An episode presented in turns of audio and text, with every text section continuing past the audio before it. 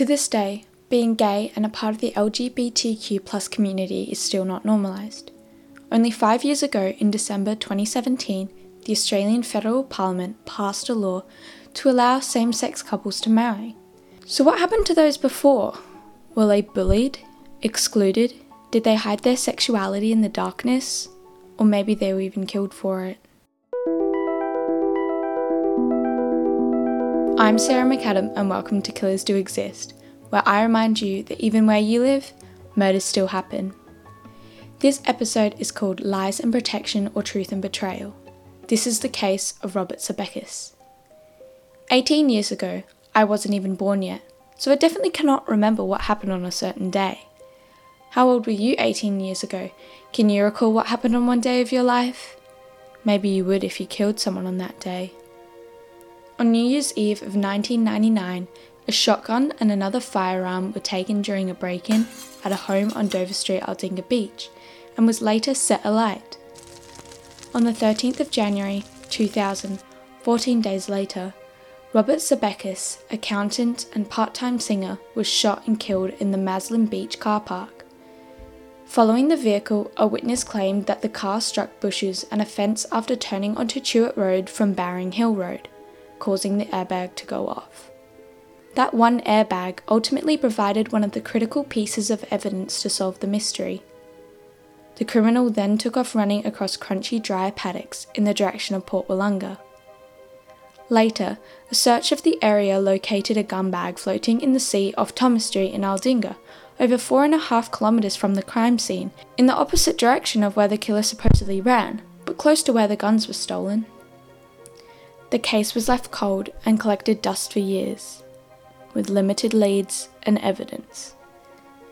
In 2016, over in New Zealand, legislation was adjusted to permit access to their data. In 2018, 18 years after the murder, a man named Paul Mararoa was detained in New Zealand for an unrelated offence. His DNA was found to match the airbag sample, and he was connected to the murder. Paul was also said to live extremely close to where the guns were stolen and was a friend of the owner. His house was also close to where the gun bag was found, so everything started to match up. They had the when, the how, and the who, but they still needed to know why.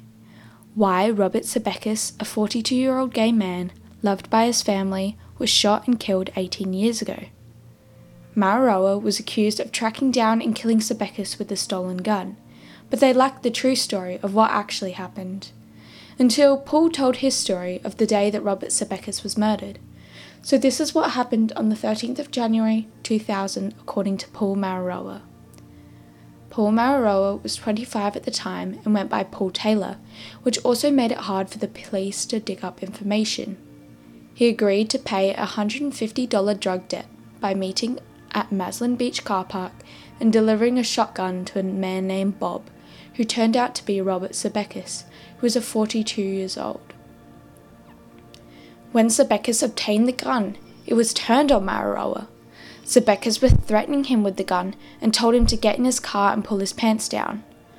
Fearing that he was going to be raped and murdered, Mararoa fought the weapon off him and regained control over the gun. Mararoa yelled, It's done, it's over, and to just stop, but Sabeckis would not stop. He continued to threaten him, even without the gun, gesturing like he was going to grab Mararoa's throat, and then Paul Mararoa pulled the trigger, killing Robert Sabeckis and protecting himself of the dangers that were to come. It was a case of kill or be killed, pleaded Mararoa. Paul says he shot Robert three times, and this was evident when a gaping gunshot wound to his arm and significant wounds to his armpit and chest were found. What contradicted his story was the fact that when the body was found, Sabeckis was discovered with his underwear down, leaving him exposed. In court, Paul was asked how this happened, and he claimed he did not know. Was that Paul's intention all along? Or maybe it was a final act of humiliation. In court, Robert Sabeckis' niece, Villia, read a statement to court about the offence's impact on her family. It was hard to know if his death was targeted or random, and I didn't know which was worse, she stated. Robert's family was left in confusion and mystery for 18 years, while his murder was left untouched, so when Mararoa was trialed, it gave them a sense of closure until his story was told. His family was left wondering about the monster who killed Sabeckis, only to find out that he was the villain in Mararoa's story. That would definitely be hard to believe. Mararoa had never provided an adequate explanation of what happened that night, and according to Villiers, he put forward a version of events that protected himself from the full extent of what he had done. The accused continues to cause pain and suffering for my family. I hope this haunts the accused for the rest of his life, she shared. As Robert was a gay man, many were led to think that he was killed because of his sexuality. These questions were then directed towards the family, making them reflect and think. In her statement, Villiers spoke that she was often asked if, if it was because he was gay, and if it was a hate crime, and she never knew how to answer that, even though it was something she often thought about. A hate crime is a crime that is motivated by an offender's hate against an individual's race, religion, ethnic or national origin, gender, gender identity, age, disability status, sexual orientation, or homeless status. Hate crimes are immensely popular but are commonly not reported. This may because they want to avoid trouble and are scared of the repercussions. In court, Paul had no family or friends supporting him, although his ex girlfriend was there, but not to show her support. She claimed that she went to see him get what he deserves, as he was very controlling and liked things his way. In November of 2019, after a 13 day trial, the 12 person duty reached a unanimous verdict and Paul Mararoa was convicted for manslaughter, although originally trialed for murder. You may be wondering what the difference is and why it wasn't murder. Well, murder is considered to be the most serious of all criminal offences, but is still closely related to manslaughter.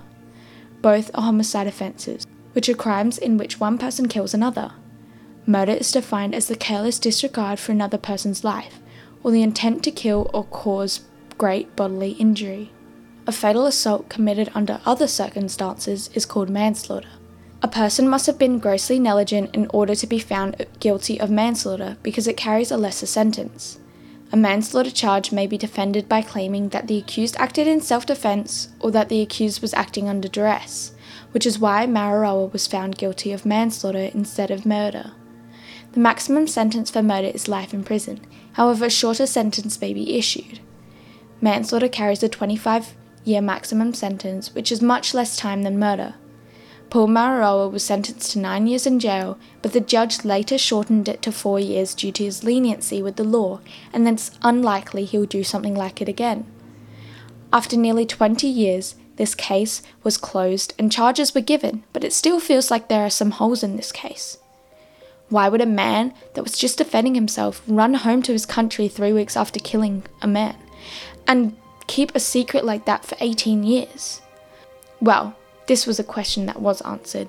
The accused killer claimed that he didn't come forward because he was young and black and didn't think it would go in his favour. Still, his story was not whole. Why were there multiple gunshots? One could have allowed Paul Mararoa to get away from the dangerous Robert Sabeckis. But we will never know Robert Sabeckis' side of the story, whether he was what Paul said he was or whether he was something completely different.